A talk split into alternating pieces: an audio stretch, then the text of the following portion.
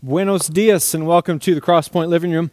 My name is Dave. I'm one of the pastors here, and we're grateful that you're with us today. Myself and my family and 20 other adults and students are in Reynosa, Mexico, serving on a, a week long mission trip at Isaiah 55 Deaf Ministries. And thank you for praying with us as we are serving there. Isaiah 55 is doing some incredible work in the city of Reynosa. As a church, we support a couple students down there in their deaf education, as well as supporting Darren and Jane Freidinger, who are on staff full time with Isaiah 55. Our vision speaks of being driven to reach people. Jesus commands us to go and make disciples uh, of all nations, not only here uh, locally in our own circles of influence, but cross culturally to the ends of the earth. And so we're grateful to partner with Isaiah 55 as they're reaching the deaf, not only with language, but ultimately the good news of Jesus Christ. So, as you can see, we're trying out something new this morning with putting the message on video. It's somewhat of an experiment for us to see how this goes. I don't know about you, but I've been greatly impacted by teaching done through video before. Because at the end of the day, we believe it's not myself or the communication vehicle that changes lives, but rather the power of the Holy Spirit and the power of God's Word that changes hearts and lives. So, th- so thank you for uh, joining with us today as we try this out. If you have a Bible, open it up to the Song of Solomon, chapter 7. If you need a new Bible or need a Bible in general, uh, feel free to grab one of the free ones at Guest Connections because, again, we believe that God speaks to us and reveals who He is, who we are, and His incredible plan of salvation through the Bible. So if you need one, please grab one after the service. Throughout this series, I've said in the beginning of the message that if, if you have children with you who are sixth grade and under, I would encourage you to take them back to Sun Chasers now. Some of these sun- Sundays deal with subjects that just aren't really appropriate for their ears. And so I encourage you to take them back. Today is definitely no different in regards to that. Throughout the series, I've been trying to strike this balance between being honest and upfront with what Scripture is saying, but also understanding the context in which it's being delivered in a living room full of adults and students. So, there are times when I'm letting the poetry and the verses in the Song of Solomon uh, speak for themselves. Probably not you know, being direct, as direct as I would if it was a, a marriage retreat or couples gathered in a room. The language of this book gets pretty warm at times. And I love that because in this book, God has given to us a beautiful and challenging picture of what romance, intimacy, marriage, and sex is intended to look like between a husband and wife. There's absolutely uh, nothing fuddy duddy about this book. And throughout the series, we've been watching a couple, Solomon and his, and his, and his wife, his bride, walk through the stages of a relationship. Early on, chapter 1 was all about the attraction between a man and a woman. And we saw how they were attracted to one another because of the character they saw in one another. He saw how she served others and she was faithful. And she saw how he was a man of integrity and respect. Then in chapter 2, we see this uh, couple dating one another and pursuing a relationship. The courtship began, but they went about it with a lot of integrity. They're walking in the light and avoiding sexual immorality. The temptation to cross physical boundaries was increasing, but they are continually saying, Do not arouse or awaken love until it so desires. They're not only guarding their own hearts, but guarding the hearts of the other person. Then in chapter 3 is the wedding. Chapter 4 was the honeymoon, and we saw Solomon and his bride enjoy one another fully. And love was no longer told to sleep, but rather to awake and be aroused. Because intimacy between a husband and wife is something that God has designed. It's given to us as a gift to be enjoyed in marriage. So sex is neither God nor gross, but rather this is a, a gift. And at the end of the honeymoon, we see the Lord tell Solomon and his bride to eat and drink their fill of love. But anyone who's been married for any length of time knows that marriage is not absent of conflict. And we saw that occur in chapters 5 and 6. If you missed any of those messages, I encourage you to listen online because in this little eight chapter book, we've been given this incredible uh, window into what dating and marriage is to look like. And I don't want you to miss any of that. Today we're in chapter 7. And in the stages of the relationship, this, this chapter kind of captures pretty much the years between the honeymoon, that initial conflict, and all the way to till death do us part, or what God has joined together, let no man separate. So, depending on when you got married or how long the two of you live, you're probably talking, uh, potentially talking decades of living as husband and wife. One pastor has said this time frame, this, this, uh, th- this, this chapter captures the deepening of the relationship.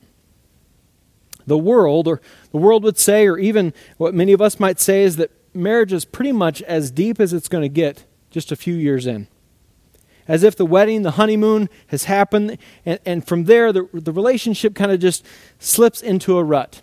It doesn't really change too much after that. The passion, attraction for one another uh, decreases with every passing year. And then at some point you hit this plateau of sorts, and you end up si- simply putting up with one another, or enduring or tolerating the other person. I tell you, that is no vision for a lifetime of marriage and love. It's not what we see here in the Song of Solomon. And I pray it's not how crosspoint marriages will be in the years to come. So, my hope is that we'd allow this book to really speak to us, to change us, and to cause a spark where we need sparks. Some of your marriages are going strong, and so this series is a tune up, if you will. It's pointing out some potential weaknesses, places that, that need to grow, attitudes that need to change, actions that need to be changed. Some of your marriages might, might feel like you're kind of slipping into this mentality where you're just putting up with one another, sticking it out for the kids. And I pray that you'd allow the Holy Spirit to do some transformation in your hearts. And if, and if compared to cancer, that, that you would catch it at stage one so that healing and chemotherapy and work can take place. And some of you are in crisis. And if the cancer is at stage four, you feel like your marriage is kind of six to nine months of life left, I pray you would reach out for help from a staff member, an elder, a leader around here at Crosspoint. We can help connect you to some solid biblical counseling that will help in the healing. My hope is that no matter where you feel your marriage or relationship is at, that you would know that you've got people around here who love you and are willing to walk with you. The devil would love for you to think that you have to fix this on your own or that you shouldn't raise your hand because you would feel shame. And all of that, all of that I say, is just a lie because the healing actually takes place in the light. This is a safe place. So trust God that He works. One way He works is through His people, through the body of Christ. We'll work our way through chapter 7 go all the way through chapter 8, verse 4. If you have a Bible in front of you, I encourage you to take some notes, underline key words to you, write some notes in the margin or in your program because the goal is not simply information or knowledge, but it's actually transformation, application of what we're learning, to take what we're learning and apply it. So, Song of Solomon, chapter 7, verse 1. How beautiful your sandaled feet, he says. Solomon has praised his wife for a lot of things, but this is the first time we see this. He praises her feet because here's the thing his knowledge of her has deepened. He's noticing everything about her and loving it. That freckle, that dimple. My wife has this little scar on her forehead that I don't think I even noticed before we got married. I love that little thing. When she smiles, her, her eyes do this certain thing. She has perfect little ears. I love what her face looks like first thing in the morning. I'm not sure what she notices about me. That could be kind of a scary conversation. I guess you could ask her. But I think if you if you're married, the, the little things are, are we noticing these in the other person? Because if we've lost sight of these, I pray that the Lord would remind us of them this week. And not just externally, but what are the things in their character, their life, their words that you love? Those little quirks, those little quiet things that they do that often go unnoticed. So we see here how Solomon appreciates his wife. And he's using his words to express that appreciation. He isn't going to just assume that she knows or that those little things uh, don't matter because they do, and he's going to notice them. How beautiful your sandaled feet, O princess's daughter. Solomon sees his wife as royalty to him. And this is not just because he's, he's the king, but this is all about his perspective, how he elevates her in his life. So he will lay down his life for royalty. He will serve, sacrifice, love her. Men, do you express this often that your wife is like royalty to you? Do you express that in how you respond to her, interact with her, listen to her, speak with her? Wives, now don't misunderstand what this is saying. This is not reflecting somehow or implying that she was arrogant or proud or kind of coming down from on high as if, as if her husband was, was some sort of slave to her.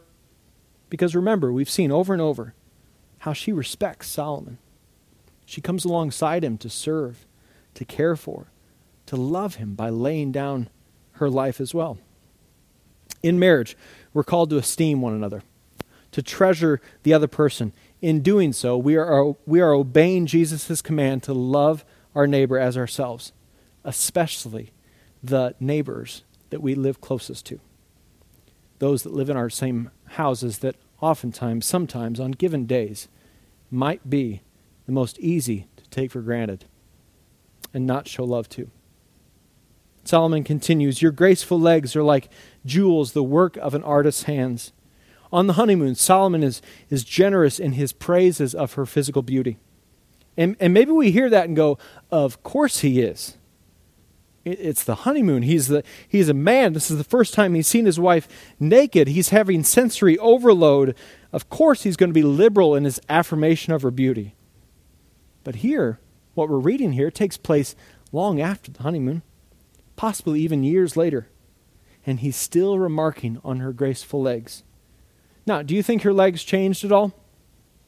Sure, they did, because she aged. And with age brings physical change, but with age does not bring with it change in how he views her and that she is still captivating to him.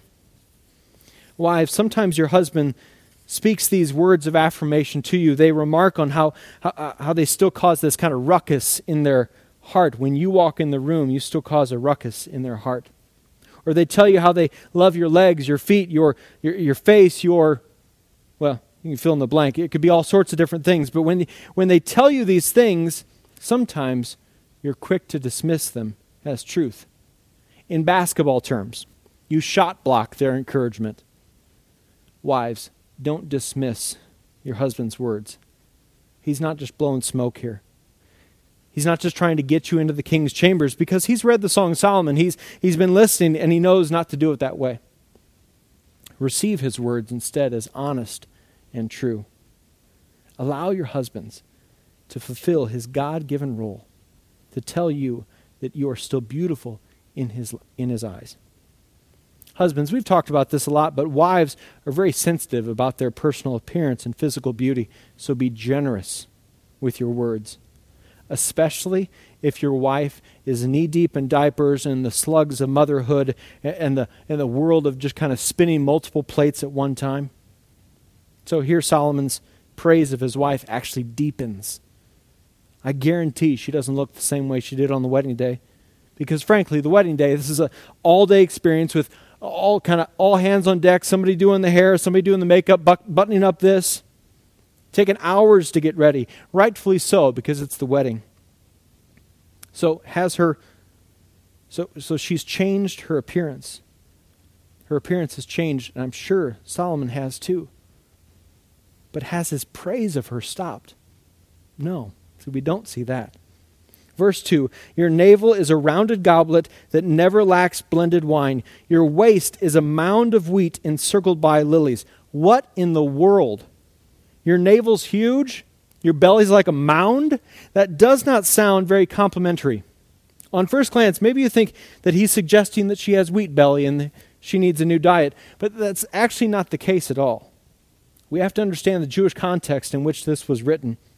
In Israel at the time, there were, there were two great seasons for crops a spring crop and a fall or autumn crop. Spring crops were grapes, fall crops were wheat. These crops were seen as a blessing from God.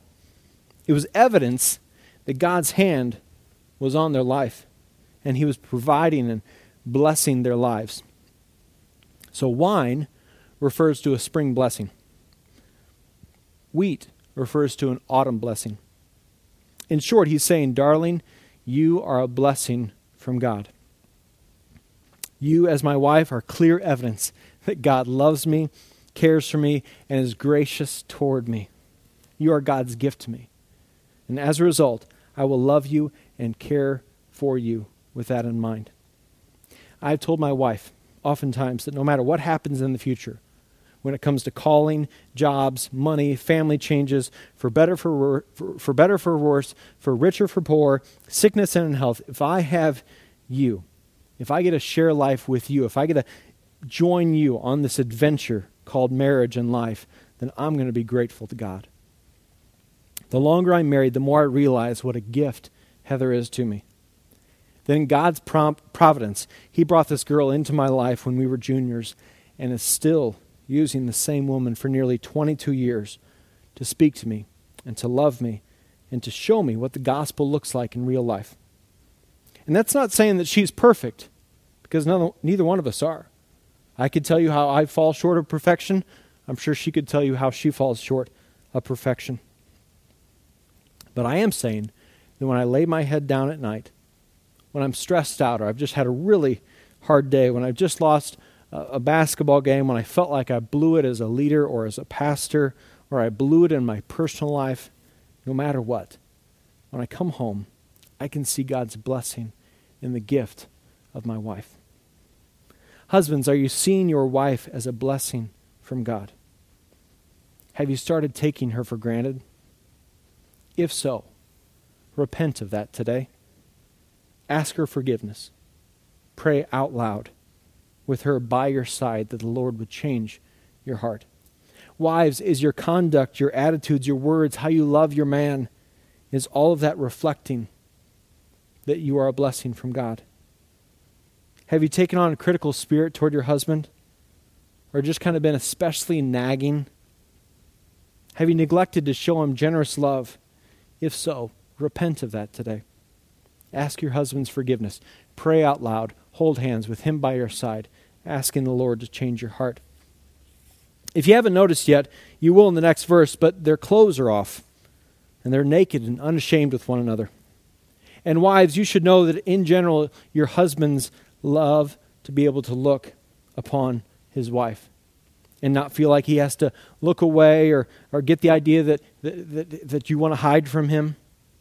You should feel this freedom and desire to show your body to your husband. Your husband wants to see your body. You're his wife. Most of us men are visual guys. Being visually generous means that you're intentionally exposing the parts of your body to your husband that you don't show to anyone else. And that kind of visual generosity communicates love to your husband. Husbands, in those most vulnerable of times, use your words to build up, affirm, speak life. And, and Solomon is continually doing that. We've seen that throughout this, this book. And with all of that in mind, verse 3 Your breasts are like two fawns, like twin fawns of a gazelle. The same analogy that he used in the honeymoon. It reflects a tenderness and a gentleness that still remains to this day in their marriage years after the honeymoon. Marital intimacy over the years can wane and diminish. The fire can grow cold or simply smolder. It can and will do exactly that if we don't work at this. Sex between a husband and wife can become selfish. I get what I want. I don't really care about him or her. He gets what he wants and he just kind of goes to sleep. The wife is, is left feeling uh, uh, used and not loved or cared for. The wife can begin to use sex as a, as a tool of as a manipulation to get what she wants. Or, sure, that's fine. Let's just get this over with so I can get back to what I need to do our sinful hearts, if not continually under the lordship of Jesus, if we're not walking in a spirit of humility, can slip into this very self serving mode of operation.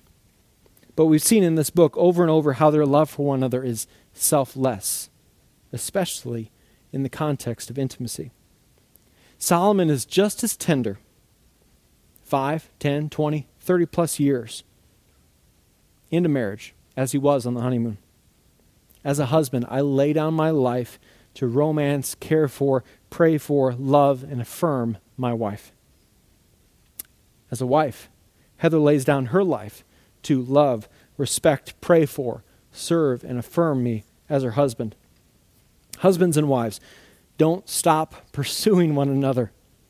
Because remember, marriage is, is, is in the light of the gospel and in, this, in, in light of the covenant relationship we share with Jesus. And, and in that, we see that Jesus keeps pursuing us. And He loves us, and His love for us does not diminish over time. But it's actually just as unconditional as it was the first day we got saved. That, that moment of salvation, that first day that we that, that, that day that we gave our lives to Christ, His love for us is as unconditional as that day as it is years and years on into eternity. His love is eternal, steadfast, and strong, and so we're called to reflect that same kind of love to one another. Loving one another just as Jesus has first loved us. Verse 4 Your neck is like an ivory tower. Now, no tower has ever been built out of ivory because it'd be way too expensive. But this means that she is beyond compare. And Solomon is saying, I can't even calculate how much you are worth to me, my darling. Your eyes are the, your eyes are the pools of Heshbon by the gates of Bath Rabbim. In Heshbon, there were two pools, and they were a place of, uh, to escape to. Think all inclusive resort, think spa, sauna, a place of rest. So when you've had a very difficult day, when the world has been harsh, when the boss has been unreasonable, when the kids were at each other's throats or didn't listen very well, when employees were disrespectful, when the volunteer quit, when the program didn't run as it should have. When you're in need of escape, then I know when I look in your eyes, they are going to be a source of comfort to me, a place of rest. And Solomon is saying that when I'm with you intimately, just us together, then everything seems to fade. Wives, are your eyes speaking comfort, relief, and love to your man? Are you serving him by just sometimes just listening to the struggles of his heart, the day at work, or the dreams that he has for the future? Are your eyes reflecting respect or something else? Solomon's need for his wife has only increased. Husbands, are, are you still demonstrating your need for your wife? See, the typical posture of us guys is to say, I don't need anyone. I don't need anyone but me. I don't need community. I don't need friendship. I don't need accountability. I don't need mentoring. Or in our dating years, we're quick to tell our girlfriend, Baby, I love you. Baby, I love you. I, I need you. You're my treasure. But then, as we move into marriage, we can forget that God has still designed us to live in community with our wives. That, that male bravado in all of us guys can, can fall into this um, where it's not only impacting our relationship with our wife, but with our friends. More importantly, it's keeping you and me from giving. Uh, sometimes it's, it's keeping some of you from giving your life to Christ. Because you think that you're man enough to enter heaven alone, or that hell won't be that bad because, well, you're man. And I can assure you, both of those thoughts, both of those cases, you're wrong. See, real godly men walk in humility. They know what it means to say, Jesus, you are greater. And so I will serve, follow, and love you. You died and rose again. You beat death. Well, then I will live my life devoted to you as you are my Lord and Savior. See, real godly husbands understand the incredible God given role of their wife. And so they listen to her wisdom they listen to her discernment. They share with their wives how life really is. They're vulnerable before their wives. And they're saying with their words and actions, honey, I need you. You're a gift from God. And so I don't want my life to, I don't want my actions, my life, my words to give any other impression than to say, I need you. Solomon goes on, Your nose is like a tower of Lebanon looking toward Damascus. Again, that doesn't sound like much of a compliment. Honey, your nose is huge. But in reality, it's just another compliment.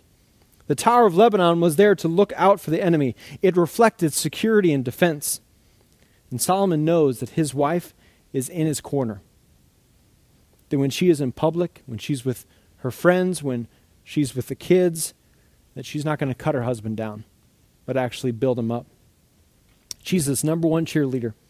Honey, I believe in you. I love you. I respect you. I will follow you. Those are humbling words, right, ladies? But they speak volumes to your man. For me, I know that Heather is my number one cheerleader. Now, that doesn't mean that she doesn't speak truth or tell me sometimes what I need to hear versus what I want to hear. But it does mean that when the world out there when might have said otherwise, when my own mind might have said otherwise, I have a wife who is cheering me on, praying for me, spurring me on, and pouring courage into my heart. Wives, your words matter. Your nonverbals matter. Eye rolls are extremely, extremely loud. Your nonverbals matter just as much as your words. Proverbs 31, 10 through 12. Listen, a wife of noble character, who can find? She is worth far more than rubies. Her husband has full confidence in her and lacks nothing of value. She brings him good, not harm, all the days of her life. Some of you wives need to go home today and apologize to your husbands. Or go home and ask your husbands today. Let this be maybe some questions to consider today. Wife to husband, do you trust me? Do you feel respected by me? What are the things I do that you know that I respect you, that kind of demonstrate my respect of you? What are the things I do or don't do that actually make you think that I disrespect you? And then simply listen. Be open. Have a grace filled conversation. Solomon continues, verse 5 Your head crowns you like Mount Carmel. This was a beautiful piece of land. This was the crown of Israel. And Solomon is saying, Your head is beautiful. It's meaning uh, his respect and admiration of her is off the charts. Proverbs 12:4 A wife of noble character is her husband's crown, but a disgraceful wife is like decay in his bones. See, Solomon's wife is, is, is this crown because of her character, sweetness, faithfulness, kindness. Husbands, it would do us well if we would recognize that we married up. And wives, hopefully you'd say the same thing. But husbands, to say the greatest thing I can do in this life, the greatest thing I can give my life to, is to love my wife well for the rest of my life. That the greatest praise I could receive in life is that I have you as my wife. Ladies, are you walking and living in such a way where you are the praise of your husband? Pursue Jesus. Live your life devoted to Jesus. Grow in the grace of God. Remember who you are in Christ. The greatest way that you can love your husband is to love Jesus more and more and more. Because then, that growing love and obedience and faithfulness to, to Christ will overflow to your husband. Your hair is like a royal tapestry. The king is held captive by its tresses, Solomon says. Solomon is the king. Nothing and no one is above him. He's king. He has all the power he can obtain. And here he's saying, despite all of that, I am a husband who is captivated by my wife. So when I'm with her, I don't treat her as an employee, a slave, a less than, a child. I don't make jokes. She's the old lady, I better obey her. Because none of that demonstrates respect and love to her. I, I'm held captive by her love. Solomon's devotion to his wife has only deepened. He's a one woman man, he's faithful to his wife. Again, we see this progression of words of affirmation, his daily, hourly, weekly respect, love, admiration of her. It's just continual. He is showing that. He's remarking on, on not just her physical beauty, but her character. And now we see the marital intimacy occur again. It overflows from a healthy, love filled relationship. Verse 6 How beautiful you are, and how pleasing my love with your delights. He's remarking on how he loves to be intimate with his wife, that she is delightful and she is an incredible gift to be with. Life can sometimes feel a bit like a desert harsh, sun scorched, kind of walking through the sand, draining the life out of you at times. Not always, but sometimes. Sometimes the grind has a way of wearing you down. But then, then, in the intimacy between a husband and a wife, when the door is locked, the kids, if you have them, have gone away. And God has given you this oasis with one another. In an oasis, there's usually water, palm trees, fruit, or something to eat. With that thought, verse 7 Your stature is like that of the palm, and your breasts like clusters, clusters of fruit. I said, I will climb the palm tree, I will take hold of its fruit. What does that mean? Well, it means what it says. I don't think we have to go find a commentary on this one. Go for the simple, plain interpretation. He desires his wife. May your breasts be like clusters of grapes on the vine, the fragrance of your breath like apples. Not only is there intimacy mouth to mouth, but also mouth to body. Fruit, grapes, apples. It means this our intimacy with one another is delightful. It nourishes me, Solomon is saying. It's a gift. Intimacy with one another is, is one way where marriage is strengthened. You want an indication of your health in marriage? Look at the physical intimacy in the relationship. And I'm not talking a frequency thing here. I'm talking about the tenderness, the affection, the way you serve one another in the midst of sex. All of these verses, again, are not from the honeymoon night. And so the fire for one another is still it's still there because they're working to cultivate it. This picture is one that is highly sensuous, just as it was on the honeymoon night. And keep in mind also that this picture is very worshipful and glorifying to God in the context of a husband and wife relationship. He says, The fragrance of your breath like apples, verse 9, and your mouth like the best wine. And then she begins to speak. May the wine go straight to my beloved, flowing gently over my lips and teeth. He begins verse 9, and she finishes it. They're one flesh. So she thinks his thoughts, and vice versa.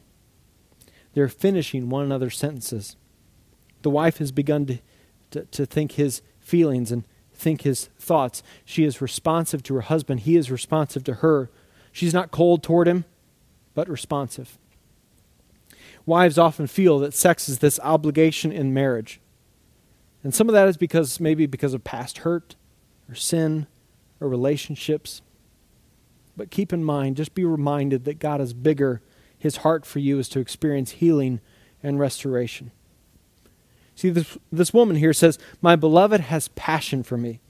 And so I want to minister, serve, and love him the way he feels loved. Her love for her husband is deepening. Again, this is not this is not this is reflecting the selflessness of Christ and not the selfishness of the human heart. In marriage, we live our lives now for the other person. Verse 10 I belong to my beloved, and his desire is for me. Desire, this means to consume or passion. She's saying, My husband desires to have me or consume me in the most intimate of ways. And you husbands are saying, Amen. Preach it, brother. I do desire my wife, and the more you're getting into this chapter, I desire my wife even more. But, but husbands, don't, listen, don't, don't miss what led to this, this point. It was not simply because you walked in the room, or it wasn't simply because you made an appearance. It was not because you neglected her for 23 hours of the day and then expected her to respond or to show you desire in hour 24. She's responding to him because of his continual love toward her. Again, wives, I say that not to give you fuel against your husband. I say it to charge us men to love our wives well for the glory of God. Verse 11 Come, my beloved, let us go to the countryside. Let us spend the night in the villages. She's speaking here, and, and what is one simple takeaway? That she desires time with her husband. It's springtime again. Their love for one another is still growing and blossoming. They're away from the house together alone. Heather and I have learned that we need this in our life. We need this in our marriage. We need uh, at least one weekend a year, maybe three, four days in the middle of a week, away from work, kids, demands. We need that once a year. Not saying that we don't date one another well at other times, but we need to get away. We need to get to the countryside to spend some nights in other villages. It's healthy for us. And I think it'd be healthy for your marriage as well. Verse 12 Let us go early to the vineyards to see if the vines have budded, if their blossoms have opened, and if the pomegranates are in bloom. There I will give you my love. Whoa. And Solomon is saying, when and where. The carriage is ready. Let, let, let's go, honey. Let's go. So, what don't we see in this book so far? Well, a couple things. We see no mention of kids or a job. Did they exist? Well, we know at least a job did, King Solomon. Maybe kids, we're not sure. But what we can gather from the absence of those subjects is the priority of the marriage relationship. It wasn't centered around kids or the jobs. All those things came second. And so you make every effort to leave work on time, to avoid allowing work to consume your time together. You tell the kids that we need a date, and, and you draw some healthy boundaries where they see you prioritizing the marriage in your home. What you see in Solomon and his bride is their willingness to catch the little foxes that we talked about earlier in the series. They spent time together, they're intentional about setting aside that time together. When we're intentional, eh, when, when we are intentional about being intimate with one another, we are saying to our spouse, I'd rather be with you right here than anywhere else in this world. Sometimes Heather and I have said after the fact, why were we tempted to choose any other activity? Whether it was watching TV or getting on the internet or working, going to sleep. Why was I tempted to do any of those things rather than simply be with you in our oasis? These are foxes that need to be caught. Verse 13 The mandrakes send out their fragrance, and at their door is every delicacy, both new and old, that I have stored up for you, my beloved, she is saying that she has some fruit to give to her husband. She wants to be an oasis to her husband. She's saying, I, I desire you. I want to give you new and old fruit. Now, what does that mean? Old fruit. This is a certain way that there's a certain way that you show love toward one another through the years. How you hug, how you hold hands. Are you interlocking fingers? Are you clasping? how you kiss, which way you turn when you Hebrew kiss. And so I want to love you in ways that I've always loved you. New fruit, meaning this is not just routine. We're not just robots. We're not just in some uh, sexual rut where we do the same thing the same way, in the same order every time. And so she wants to be spontaneous. She wants to enjoy new fruit with her husband. And we think that we have to go outside the Bible to find something sensuous? Or that our God, who is creator, doesn't then call a husband and wife to be creative and reflect that creativity as they enjoy one another in an adventure of intimacy? Be reminded this picture is beautiful to our God because this is His creation, it's His gift, and it's intended to lead us to worship Him. Like the Lord said in chapter 5 at the end of the, at the, end of the honeymoon, Eat, O friends, and drink. Drink your fill, O lovers. So Solomon and his wife are heading off together. Their passion and, and love for one another has only deepened and increased. And she continues, chapter 8 If only you were to be like my brother, who was nursed at my mother's breasts. Then, if I found you outside, I would kiss you, and no one would despise me. I would lead you and bring you to my mother's house, she who has taught me. I would give you spiced wine to drink, the nectar of my pomegranates. In a Jewish context, it was not appropriate for a husband and wife to show physical affection in public, but it was appropriate for family members. So she is saying, I wish you were like my brother. I wish you were my brother so in public I could kiss you and show my affection for you. Is this saying that, that, that you should make out an Hebrew kiss on the public sidewalk. I don't think so. That would be awkward. It would be awkward for me walking by you, all right? But I think we're often far too shy to show affection toward one another in public. After I coach a basketball game, after I uh, preach a message, for instance, uh, specifically with preaching a message, I often get off the stage. The first thing I do is I take off my microphone and I kiss my wife. All right? So don't be afraid to hold hands, or husbands to put your arm around your wife. Remember, the, the, the idea that we saw earlier in this book, his banner over me is love, that there is a public identification that she has with this man and this man has with this woman. And again, this is not just the physical affection in public, but using your words to affirm your spouse in public. She concludes with a reference to the most intimate of positions again. We've seen it before in this book. His left arm is under my head, and his right arm embraces me. She is saying, I desire him, he desires me. They're committed to deepen their marriage for a lifetime. And then finally, verse 4 Daughters of Jerusalem, I charge you, do not arouse or awaken love until it so desires. Again, she's making the statement. We've seen it twice already. And this isn't necessarily a reflection of their own relationship, but a charge again to single women. That sexual love between a husband and a wife is a beautiful thing. And it starts prior to marriage, where we honor that gift that God has given to us.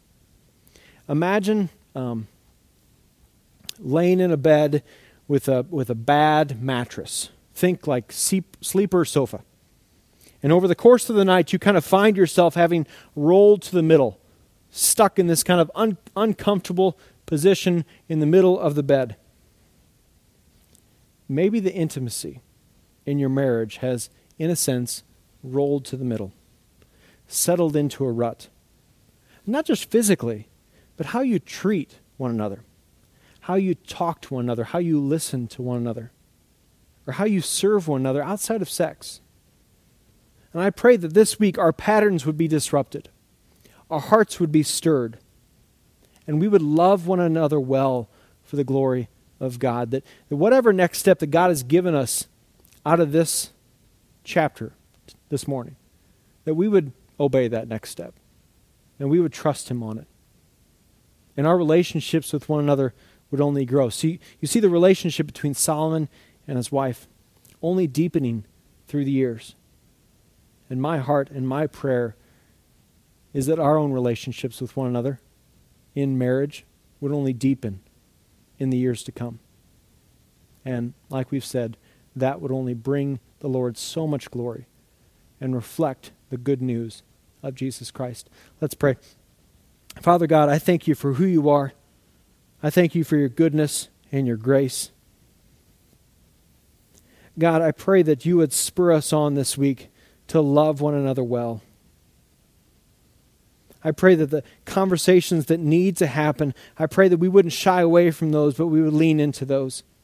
And you would give us abundant grace for one another. We'd be quick to listen and slow to speak, slow to anger.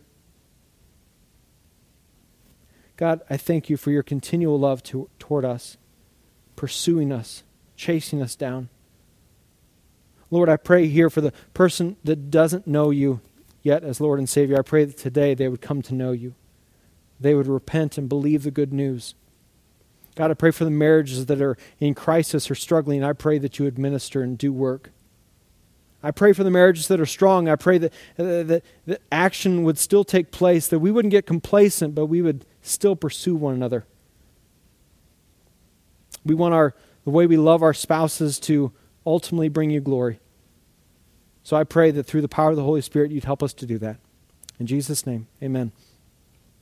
There are volunteers available uh, up here as part of the prayer team, so I encourage you to, if you need prayer, come up here, meet someone new before you leave. If you're new with us, make sure you fill out a guest connection card and leave that with us. Next week, Bill Allison will be with us preaching on the next few verses in chapter 8, so I'm thrilled about that.